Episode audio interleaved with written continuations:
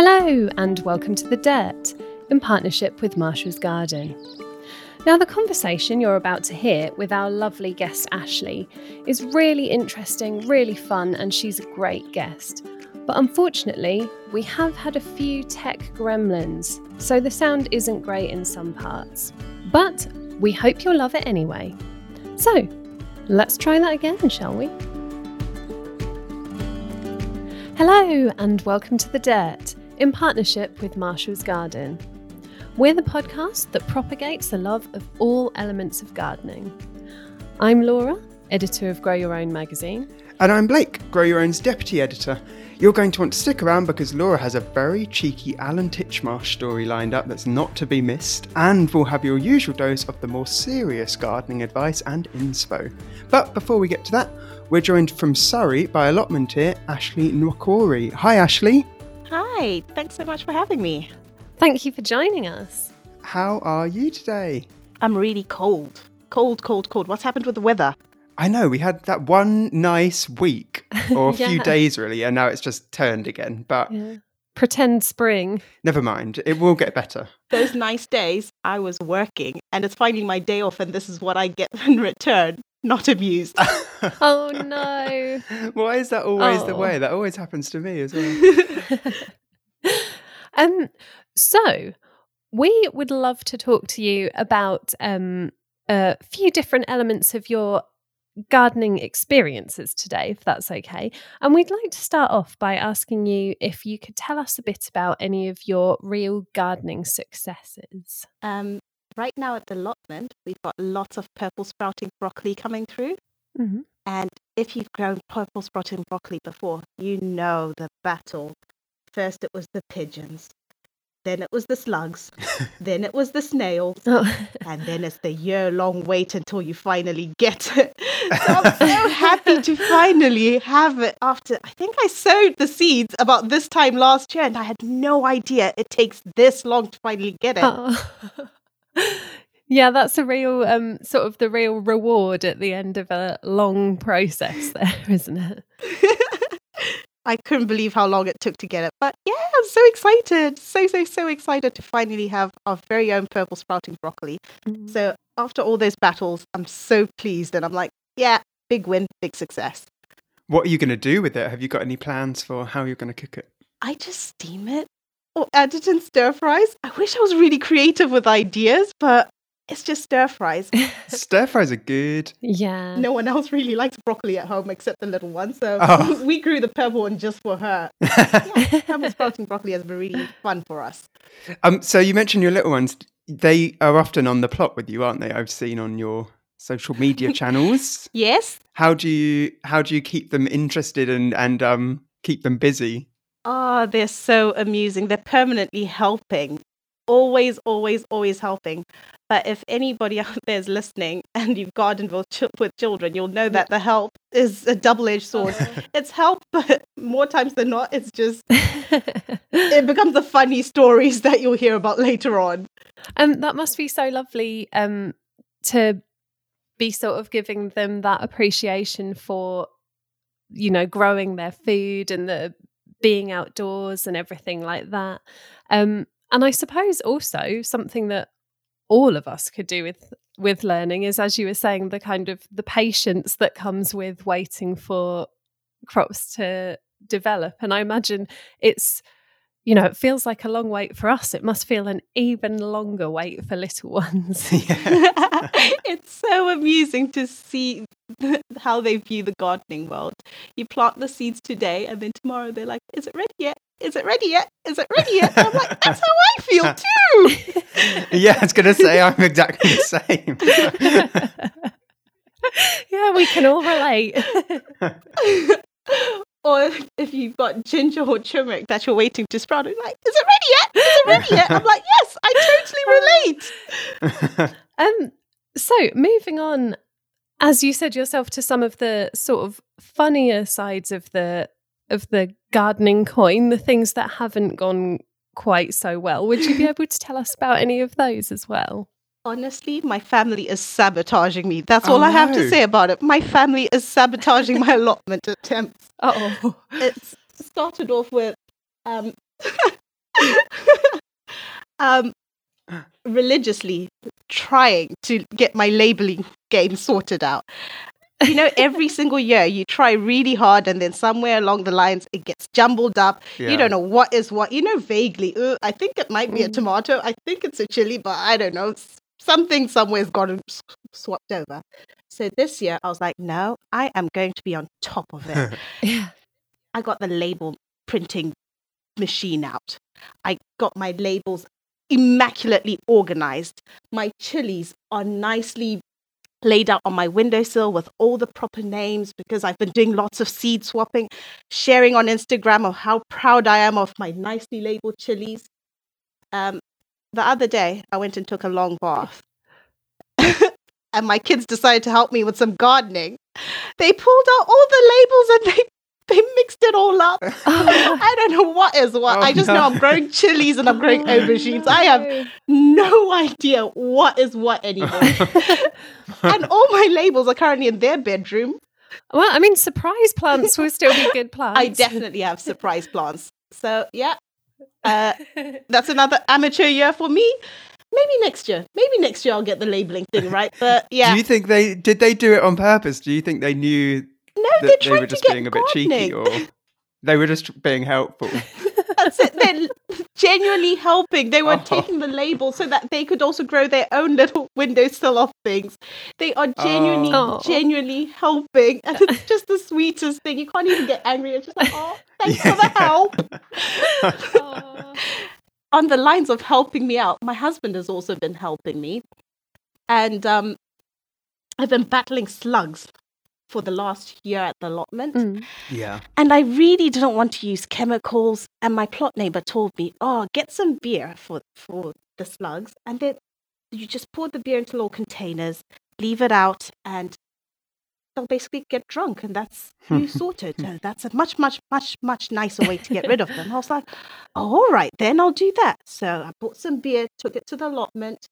Then my husband, every now and then, he likes to go there for some quiet time when I'm at work or whatever, saw the beer and he was like, no, that's far too good for the slugs, and he took it all away. So yeah, sabotage continues. Apparently beer is too fancy for the slugs and I need to find another solution, so still working on that one. I love that so much. Yeah. Oh my goodness. Yeah. So you really are battling on all fronts there, aren't you, against all of your helpers? Yep. I've got lots of helpers. That's all I have to say on it. I've got lots and lots of helpers, well-meaning helpers. So am I right in thinking that you took on your allotment plot about a year ago? Yeah. And how's that year been? Do you feel like you've got it under control and you've got it how you want it to be, or is there still work to be done? Yeah, so I was definitely one of the lockdown allotmenteers. I got my allotment, fortunately, in February last year. Right. So by the time lockdown hit, we were at the allotment every single day. Wow. And we got lots of stuff done last year, but the weeds have crept back in. Yeah. Bindweed is back in full swing. Couch grass is saying hello in my strawberry bed. I am definitely of the lazy school of allotmenteering. I go once a week. I drink a lot of tea. I look at my weeds. And I always bring my kids as well, so that that's even less work that gets done. But it's very productive. Very, very productive. So in terms of, if you want an immaculate plot, I am not your person. If you want to have fun and have a fairly chilled out time and share a cup of tea and a little chit chat at the allotment, I'm definitely your girl. Oh, well, those are the best bits, aren't they? Yeah. Ashley, you are our kind of gardener, because we don't stop drinking tea, Laura and I, and we're famous for it when we're in the office. So yes, this is our kind of allotment plot, I think. Just going and having a look at all the weeds with a nice warm cup of tea and then putting off the work until next week. I would also say, though, that on the subject of the weeds, we can always use the excuse, because I mean, I'm looking out of the window at my garden at the moment, and weeds is about the extent of what's growing out there. Yeah. And I just think to myself, well, you know, it'll be good for pollinators. Anything growing is good for pollinators. So actually, all we're doing is being really, really eco-conscious gardeners. Yeah, that's a good way to spin it, isn't it? Let's do that. Definitely. So bringing you on to sort of any cheeky tips or hacks that you might have for people listening, do you have any little shortcuts and things that you can share with us? Yeah. Seeing as I'm the queen of lazy gardening. This is your moment. This is my moment. Success stories, but this question is the one I was waiting for. You know how people sweep their rubbish under the carpet? Mm. I do the same at the allotment. I sweep all my weeds under the paths. I'm not even joking. Whenever I do some weeding, I just chuck them onto the paths, throw a bit of cardboard on top of it, a wood chip, and then, yeah, carry on about my day. So don't go investigating under my paths. All of them are just basically where all the weeds end up. That's a good idea. Just get rid of them, cover them over. Nobody will know. Nobody will know. Well, they will now that I broadcast. Well, they do now because you just told. Yeah. But I don't actually have the garden collection at home because I'm too cheap. And I always said, oh, I'll take it to the tip. And then you see the mound grown bigger and bigger and bigger. And you're like, yeah, I'll do it next week. And it never happened. So the first time I was like, oh, let's just spread it around. And then I put the cardboard on, and then that became the kids' play area. And then it was like, more weeds. Okay, where should we put them now? It was like the first path that got filled up. I was like, oh, okay, next path. And then I've just realized this is definitely a thing with me. I just hide all my weeds under cardboard and wood chip. Well, I think it sounds like a great idea. And, you know, giving you a very functional path that's probably quite comfortable to walk on because of the weed padding. It's definitely very well padded. It's nice to turn something like the invasive weeds into something that you're like, let's make this into a little event. Let's see them off in style. Yeah, we definitely do that. If there's anyone listening who is perhaps taking on a new allotment plot now and they might have a bindweed infestation there, what would you recommend for starting to get on top of that without feeling overwhelmed with it? Oh, it's exhausting. I tried to dig it out and very, very, very quickly realized it was eating into my tea drinking time. So, honestly, one thing and one thing only, cover it with plastic. You know, that thick, heavy duty plastic. We get it in our allotment shop. It can't be the flimsy stuff. It has to be really heavy duty stuff. Cover half of your plot. Start working a small bits at a time. That way you get time to drink tea. If you try to do it all at once, when is the tea going to fit in? It's a very important point. Yeah, absolutely. So, yeah, that's what I did. I just worked a section at a time. What I wasn't working on, I just covered so that it would take the joy out of taking the kids to the allotment if it's all working. There has to be time for us to have fun as well. And I'm trying to teach them that gardening is fun. Mm-hmm. Gardening is a place to relax. Gardening is a place to just reconnect with nature. It's not supposed to feel like a work day where you just go and do lots of jobs at the same time. We do a little bit. We have a bit of fun. I drink my tea and have a chit chat with the neighbors. They go off, they play. And yeah. That's how it should be, isn't it? You know, exactly, you're right. It shouldn't be all work. And if it is all work and no play, then what are you doing it for? You know, there's got to be a balance, which is important. Yeah, absolutely. And I think there can often be that thing where you feel very pressured, you know, if there's those allotmenteers who are there most of the day, every day, and have immaculate plots, and it can be quite a sort of pressurizing situation where you feel like you have to have that as well. But actually taking a step back and saying what it's meant to be is fun is so important, I think. Drinking even more tea. So what we like to end on with our guests is often quite a big question. The what would you say is the biggest lesson that you've learnt since you've been growing your own? One of the tough ones that I realised is that water is a limited resource. And at the allotment, I didn't realize that our water doesn't get turned on until pretty much late April. And if you've got seedlings and young plants at the allotment, it's a real challenge. Is whatever water you've saved, that's all you've got to last it till then. So this year, I've been really thinking, how can I save more rainwater? How can I make my plants a little bit more drought resistant? And more importantly, how can I not have to water every single day, because that is quite a commitment on my part.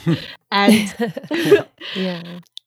one of the things I'm really keen to try out this year, I'm going to be bearing a bottle next to every single tomato plant and every squash plant. I've been saving, for us, we've got lots of milk bottles, but for everyone else, use whatever you've got, if it's Coke bottles, whatever it is that you get.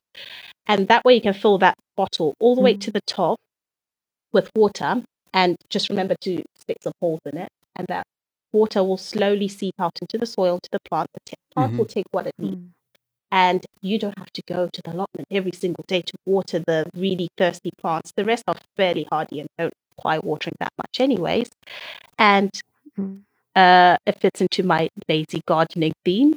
It fits into being a bit more eco-friendly, and more importantly, water is just such a struggle at allotment now. I really need to think about how I can be more clever about it.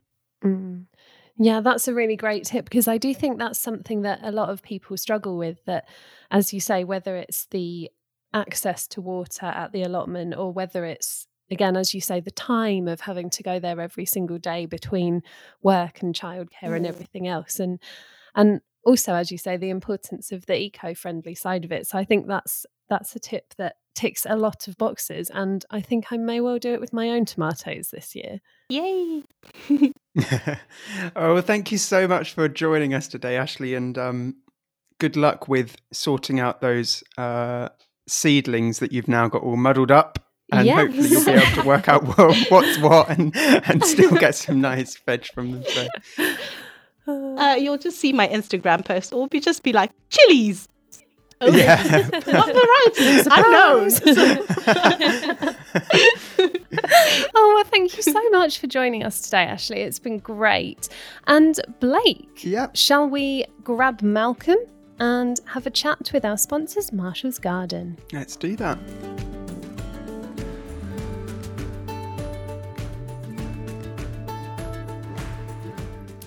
Hello, Malcolm. How are you today? Hi, Laura. I'm very well, thank you. Very well. Not quite as warm this week as I think last time we spoke, but it's feeling a little bit like spring on the way. Yeah, we were saying it sort of feels like the nice weather from last week felt a bit like pretend spring, the sort of spring that tricks you into thinking it's spring before it actually is. I think there's still a sting in the tail yet, but no, those lighter evenings and lighter mornings, that obviously helps. Yeah, it makes an enormous difference, and especially after work, to be able to get out into the garden and see the garden as well. That's right. We're moving out of the phase of just battening down the hatches, I think, and wanting to venture out a bit more. So, yeah, I've certainly had a very busy weekend last weekend in my garden, and it's looking tidy, but now's when the work starts. Yeah. So thinking about the fact that at this time of year, people will be looking at crops they want to add to their garden. You're here to chat to us today about crops worth their weight in gold, aren't you? That's right. Yeah, it's a subjective topic. It's something that there's no one right answer to, but I think we probably can think of things that are either personal favourites of ours, or are particularly delicious, or perhaps are very expensive. But there are lots of reasons why people may choose to grow the things that they do in their garden. Yeah. So what would you say are some of the things that people should consider, like some of the reasons that you might find that people are choosing crops? What do you think are important considerations before people make their purchase? I think one obvious one is what you like to eat yourself. We all have our personal favourites, and I don't suppose anybody normally grows lots of something that they don't enjoy themselves, unless it's growing it for somebody else in the family, perhaps. But I think also what we can grow reliably in our garden. We have things that we've we know are tried and tested favourites in our own space. Mm-hmm. We might also choose to grow things to show at our local show. Lots of different reasons. But as I say, we may consider within that what's actually worth growing in terms of the value that you get back from it. So that may be about the actual price of the fruit or veg themselves. It might be about the yield that you get or how quickly it yields. Yeah. Or it might be just about avoiding waste that we find is a big problem with things that we buy from the supermarket. Mm. It's interesting that you say that, because when I saw this subject that we were talking about today, my mind instantly went to crops where you're kind of not spending so much on as what you're getting back, and thinking from it about it from a monetary point of view. But you're so right that there's value in so many different ways when we're growing our own, and there's lots of benefits to be had beyond that as well. Yeah. That's right. And also we grow things that you can't buy in the shop. So doing the price comparison on them is not possible. We might choose to grow varieties of tomatoes, for instance, that you just simply won't see in the supermarkets. So you can't say how much are they worth because you can't buy them. Yeah. But as you say, lots of different reasons why you might say that's good value. Mm. So what sort of crops did you have in mind or spring to mind for you under this heading? Well, if you look first of all at the things that you first mentioned, Blake, so things which are expensive, where the value of the harvest is high, you might look at things like asparagus. Obviously, that's an expensive vegetable to buy in the shops, as well as being especially delicious when it's picked fresh. And of course, after the initial wait of 3 years or so before you start cropping, then you can keep picking for 10, 15 or more years from your plot. Yeah. So in terms of the return that you get from your asparagus crowns to the value of the crop, I think that's one obvious example. Another one might be melons. Yeah. They're great fun to grow, but they're quite an expensive fruit. And you can choose from all the different types of melons, dahlias, cantaloupe, charente, watermelon and so on. Yeah.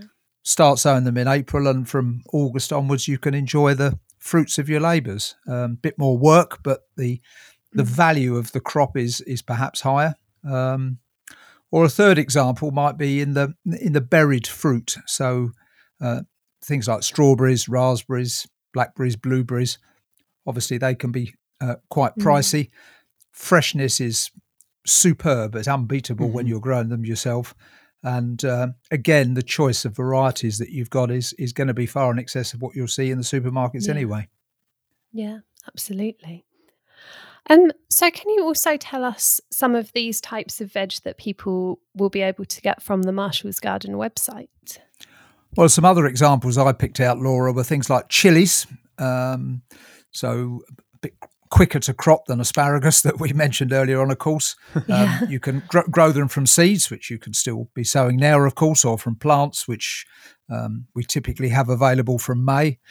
And they not only yield a big crop of what are otherwise pricey fruits from a very small space, but they do it over many weeks. And, of course, you can dry them for using over winter. So I think a little chilli plant's worth its weight in gold. Yeah, and also the fact that you have much more control over experimenting with different sort of flavour profiles and heats and looks, and you definitely can't find, as you were saying earlier, you definitely can't find that variety of chilies in the shops.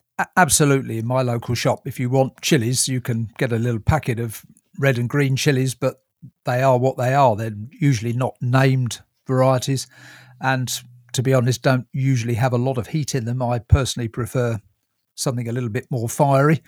But yeah, that's something that you can't put a monetary value on, but having that choice, I think, is very important. A couple of other examples I picked out. Salad leaves is a real pet hate of mine, the amount of waste that you get when you buy them from the supermarket. I guess it's my own fault. I buy a bag, use some of it, forget that I've put it back in the fridge, and I've really tried hard in recent times to, for as much of the year as possible, to sow successionally and just keep picking, but just what I want. And not having any waste at all, not chucking all the plastic away. And I think and some of those limp leaves that you get in the supermarkets as well are just a bit. Yeah, I mean, have much about them. No, exactly. They can be. Sometimes they've got a bit of crisp to them, but very often, as you say, they're quite wet in the bag and so on. But it's the waste I was thinking of in the context of the value here. If you think about the price of the leaves that you buy in the supermarket, but I'm guessing, maybe I'm just terrible, but probably 30% of what people buy ends up going in the bin because it's once you've opened it, it just doesn't look as appealing the next day or the day after. So I put them in the real value category. And then one other really obvious example, of course, is tomatoes. We did touch on those earlier, but we're talking here of a potentially big yield of a relatively expensive food item from a modest space. Undoubtedly, all the better for eating fresh. Yeah. And, of course, you've got the choice, not just of varieties, but of types and colours. We've got not just salad tomatoes or red ones, but cherry and plum and beefsteak and orange and yellow and purple and striped ones and heritage varieties and so on. Yeah. And, I'd put those in the worth their weight in gold category, definitely. Yeah, absolutely. I think the only problem with them, if we have to say there's a problem, is that it's so easy to get carried away. And like every single year I say, I'm not going to have a tomato forest again. And then every single year I have a tomato forest. And do you know what? I do not regret it. It's just so lovely to go out there and see the different types that are suitable for different dishes and all the vibrant colours and I just love it. Absolutely. But I think also if you're growing for friends and family and neighbours and so on, and God forbid that the present circumstances carry on for too much longer. But again, we've got that great advantage of not having to go to the shop so often. We can just go and pick fresh as we want it in our own garden. Fantastic. Yeah.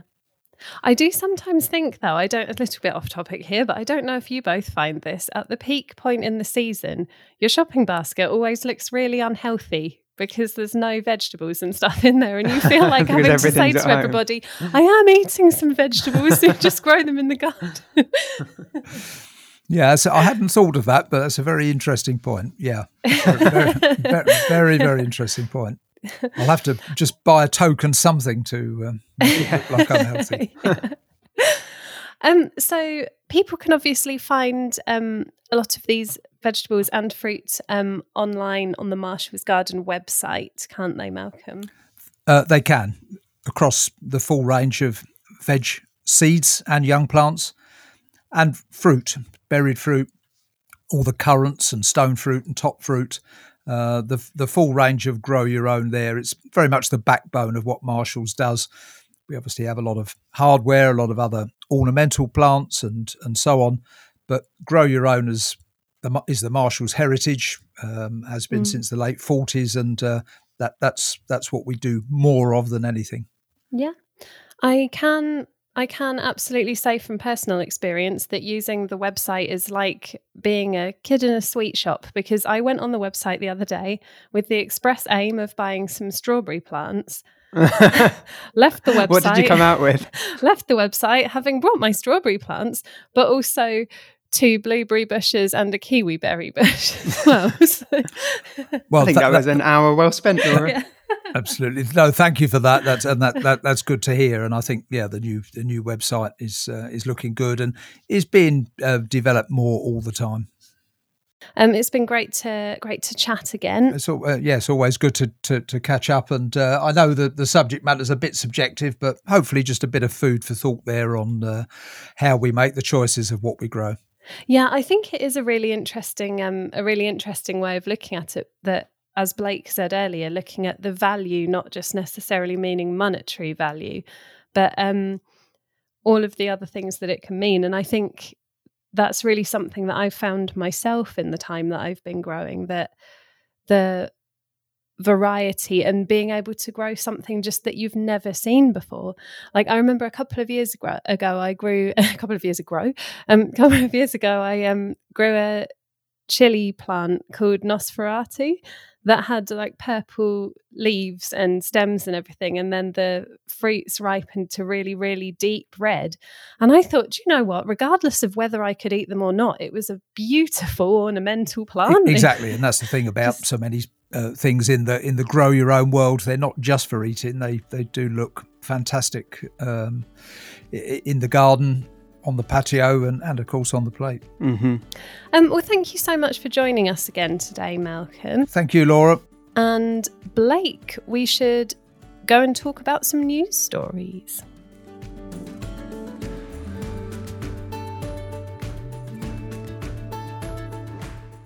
Laura, I promised the listeners that you had a saucy little story for us. Yes. About Alan Titchmarsh.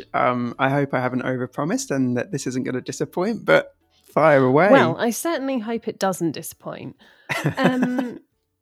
As we know, Mr. Titchmarsh has delved into the cheeky side of things with his novel writing, but he has now brought it into the garden. Ooh, Basically, there is an interesting feature on the Express website about testing the temperature of soil, as we all know, a good practice before you start sowing in the spring. Yeah. And he's just talking about the different ways you can do it. He says, basically, it can be things like if the weeds are germinating, then it's warm enough for hardy plants and things like that. He also mentions the baby bathwater test, which is a sort of secondary test you can do, referring to the hack that parents use for testing if bathwater is too warm or too cold for their child by sticking their elbow in the water. Makes sense, See? Does the soil feel warm to your elbow? Yes, go ahead. No, don't go ahead. Why would you do that over just putting your hand on the soil? But anyway, I guess your elbow is a bit more... It's more sensitive. But that's not it. That's not where this stops. I was going to say, this isn't sounding very cheeky so far. It's the third test, and he has said in extreme cases and quite a few years ago, and he then says, and he has never used this. Drop your trousers and sit with your naked bottom on the soil. If you go, oh, that's cold, it's too cold for seeds. He has reiterated it's not a hack that he's keen to try out and thinks perhaps the elbow is preferable. But I would also say it seems sort of logical, you know, if you've had a hard day in the garden and you'd like a little sit down, kill two birds with one stone. Oh my God, yes. That's so funny. Imagine... Yeah. Walking onto your allotment site and Dave from 3 plots down is just sitting there with no trousers on. No thanks, on his Dave. Plot. No, I would definitely say avoid it if you're on an allotment plot because we don't want to encourage people to get arrested. Yes. But perhaps if your garden isn't overlooked and if you just fancy being at one with nature, could be worth a try. That's a good point, you know.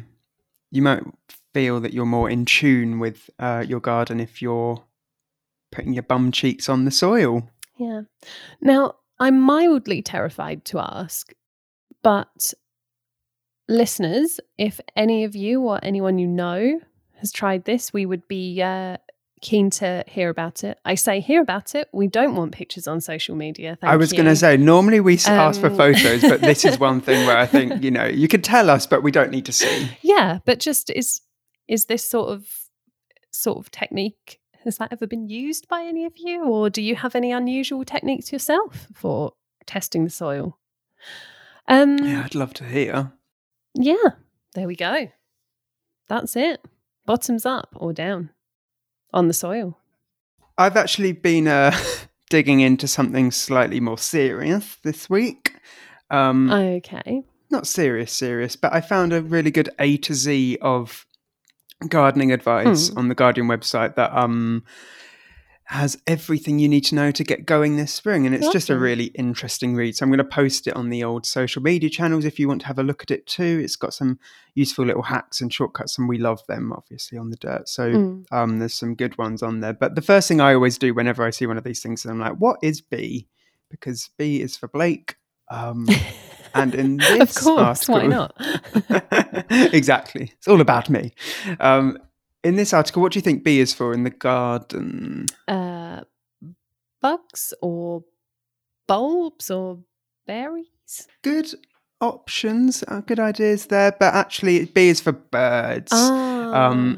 And they have some advice from RSPB wildlife gardener Adrian Thomas, who says that whilst you may have always heard that you should feed your garden birds over the winter because that might be when they can't get food elsewhere, actually you should be doing it all the way through the year. And spring is an especially hungry time for your local bird population. So he suggests putting your feeder in an elevated position close to a bushel tree so there's somewhere that they can hide if any local predators, cats or other predators nearby, come and try and get them. So make sure they've got an easy escape plan. Yeah, that's great advice. And he also says that you should avoid very cheap bird seed mixes as they can have hard wheat in them, which the birds don't like. So it's worth perhaps splashing the cash a bit and treating your birds. Oh, that's lovely. I like that a lot. So, and I can't just talk about B for Blake and not do L for Laura. So L, okay, is for lasagna. Oh, I'm assuming you don't mean the food. This isn't about the food. Shame. Unfortunately. But L is for bulb lasagnas. So this is the art of layering multiple bulbs in one pot in late winter, which then come up layer by layer and sort of looks gorgeous. I know this is something that's been championed by Sarah Raven a lot. But yes, it's a really nice way of planting your bulbs and making sure that you get a really spectacular display. Oh, beautiful. Yeah, less tasty, but more beautiful. Yeah, handy thing. Lovely. There's something really useful and interesting in there that I didn't know, which is that if you sprinkle chili powder on top, it deters bulb-eating squirrels from coming in, having a nibble of your bulbs and ruining your garden display. So, yeah. That is a good tip. A hot tip. Oh, no. So I'm going to post this up on the social media channels. So if anybody wants to go and see what their initial is, if you're as self-indulgent as what we are. Well, I would also say if you have enjoyed the lovely chat with our brilliant guest Ashley at the start of the show, she also has a tip in there, I believe. So yeah, I saw that. Yeah. Big up, Ashley. As it's spring, I have one final thing to finish on, and that is the person that I saw on Twitter that said that they bought their partner some daffodils, you know, like the stems where flowers haven't come out yet, and you can get them in all the supermarkets and stuff, but their partner thought they were spring onions, and he came home to find them chopped up on the chopping board, ready for dinner. An easy mistake to make, I think, because they do look kind of similar. Probably less tasty. Oh my god! So that made me chuckle. Yeah. Oh, I feel like after the talk of spring onion daffodils and bulb lasagnas, disclaimer, please make sure that what you're eating is edible before you eat it. Yeah. And understand that food terminology doesn't always mean food. Yeah. Right, I've got some jobs on the plot to be getting on with. Lovely. So I'll let you get off and I will share those.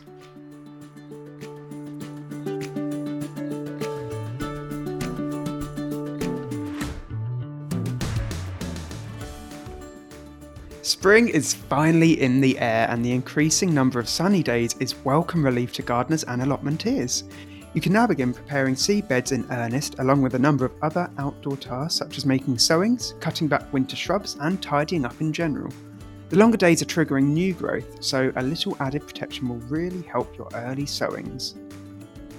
Before leaping forth with seed packets and plug plants, work out exactly what you want to eat and where you want it positioned to ensure you have the room, and keep some seeds in the tin. Delay sowing parsnips till April or May, for example, as this makes them a little less vulnerable to canker disease infection. Late March is a great time to plant asparagus crowns, so it's worth giving some thought now to if you'd like to get a bed underway. Choose a weed-free, well-drained site with little shade and water well for their first summer. Set your crowns into the trench at least 30 centimetres apart, straddling the roots either side of the mound, then fill back the soil so that the buds sit just beneath the surface. And if you love a bargain as much as we do, keep an eye on the fruit tree aisles of your local garden centre on your next visit. Many nurseries will be looking to shift remaining bare root stock now as they need to be planted this month, so it's a great time to be looking. There may be fewer varieties on offer, but it's a great way of cutting costs at an expensive time in the gardening calendar. Have a lovely week, and until next time, happy growing from all of us. Thanks again for joining us for this episode of The Dirt in partnership with Marshalls. Marshall's Garden is an online gardening shop where it's easy to find everything you need for gardening all in one place. Founded over 75 years ago, its heritage is in supplying vegetable seeds and plants, including seed potatoes, onions, fruit plants and trees to grow your own gardeners. The company's passion, expertise and excellence continues in 2021, where it will launch over 130 new seed varieties. Specialists in garden care, Marshalls has the best range of compost, fertilisers, controls and hardware you will find online. Order from the easy-to-use website or from the delightful catalogue for convenient delivery direct to your door. You'll find lots of help and advice on the website, including growing guides, seasonal advice, monthly jobs, and inspiration for projects to do in the garden. Just visit marshallsgarden.com for more. And don't forget to subscribe for free to make sure you never miss an episode of The Dirt. We'd love it if you rate and review wherever you get your podcasts, and don't forget to tell all your lovely garden and allotment neighbours where to find us. Plus, as a special treat, we've got an exclusive Grow Your Own magazine offer just for The Dirt listeners. Head to growfruitandveg.co.uk/GPOD7, that's GPOD and the number 7, or call 0800 904 7000 and quote GPOD7 to receive 7 issues of our magazine Grow Your Own straight to your door for just $29.99. That's $11.94 off. Every issue is edited by me and the team and is packed with gardening advice and jobs to tick off your list, and a big bonus. Each magazine comes with a selection of free seeds, so you can get growing straight away. Check the episode notes for details and terms. And on a final exciting note, we're on the hunt for podcast guests, and the next one could be you or someone you know. If you, a friend or a family member, has some great gardening advice, dirty gardening secrets or funny plot disasters they'd like to share, let us know by emailing thedirt@growfruitandveg.co.uk.